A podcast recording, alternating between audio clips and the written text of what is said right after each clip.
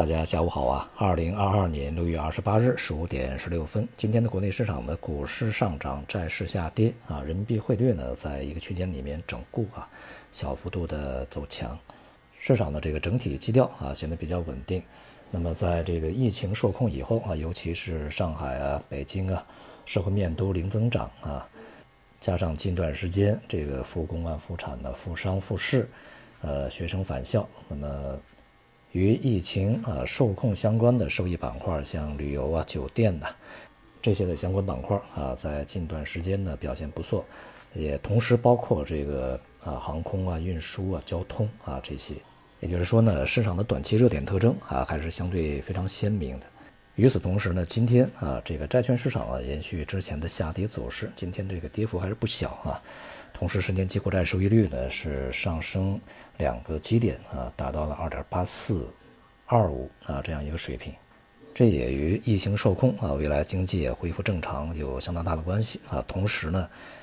央行的行长易纲在日前的讲话呢，也是向这个市场透露出来啊，央行的未来的货币政策仍然是以稳为主啊。他表示呢，这个中国的通胀前景啊还是较为稳定的啊，保持物价稳定和就业最大化是央行工作的重点，把物价稳定啊放在首位。同时呢，他强调当前的这个实际利率其实并不高，而货币政策呢更加会注重这个结构化工具的使用啊，不同阶段呢工具要有进有退啊，这个说法呢是顺应当前这个经济发展的形势啊。在之前疫情比较严重的时候呢，经济受到了比较大的影响啊，货币政策呀会有更多的这个作为啊。那目前呢，经济开始恢复，那么有进有退就是央行所强调的了。在这样的一个央行的基调之下啊，定调之下呢，市场对未来货币政策的施展呢，这个预期会越来的越理性啊。在外部啊及其七国集团以及这个北约啊，正在紧锣密鼓的召开一系列的会议。那么当然，这个会上啊，最为重头的这个话题以及最为重大的目标就是中国。不过呢，针对中国的这个问题啊，如何的定调啊，那么定在什么样的一个程度？呃，欧洲以及英美之间啊，还是有一定的分歧啊，毕竟利益啊还是有比较大的不同的。同时，这个 G7 啊，啊也仿效中国的做法，打算在发展中国家啊发起一场呢这个六千亿美元啊左右的基础设施建设的支持，来寻求呢对抗这个中国的一带一路。不过这个数字有点太小了啊，六千亿美元呢，也就是目前的汇率啊，那么大概不到四万亿人民币吧。而中国呢，在“一带一路”这个倡议的计划里面呢，恐怕要数万亿美元啊，也就是几十万亿人民币。我们国家每年的这个基建呢，恐怕也都有十几万亿人民币啊。所以说，这个数字规模这个悬殊太大，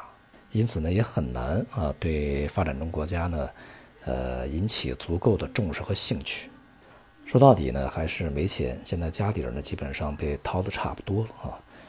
因此呢，也显示啊，西方啊在对待中国的问题上面呢越来越虚弱。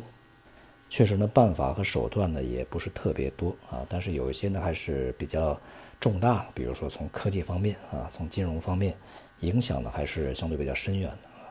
就市场来说啊，当前的整体的这个全球股市的氛围相对比较稳定啊，都处在一个反弹过程中。欧美股市啊，亚洲大多数股市啊都是如此。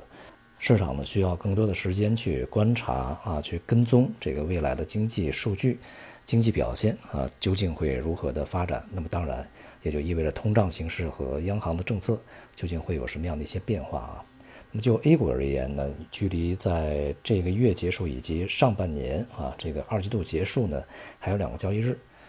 如果呢最终啊能够稳定在高位啊，那么在七月份呢还有一些惯性上冲的一些这个机会啊。那么如果呢，在接下来的几个交易日啊，出现比较大的一个波动变盘，那么也就使得这种上涨的这个机会呢会变得更小。但是呢，不管是怎样的一个短期的表现啊，整体来讲呢，三季度，呃，市场呢进入一个宽幅这个上落震荡的可能性呢会更大一些啊。而前期啊，这个反弹幅度涨幅比较大的一些热门板块啊，接下来呢遇到这个获利回吐啊回落的可能性呢也是越来越大啊。好，今天就到这里，谢谢大家。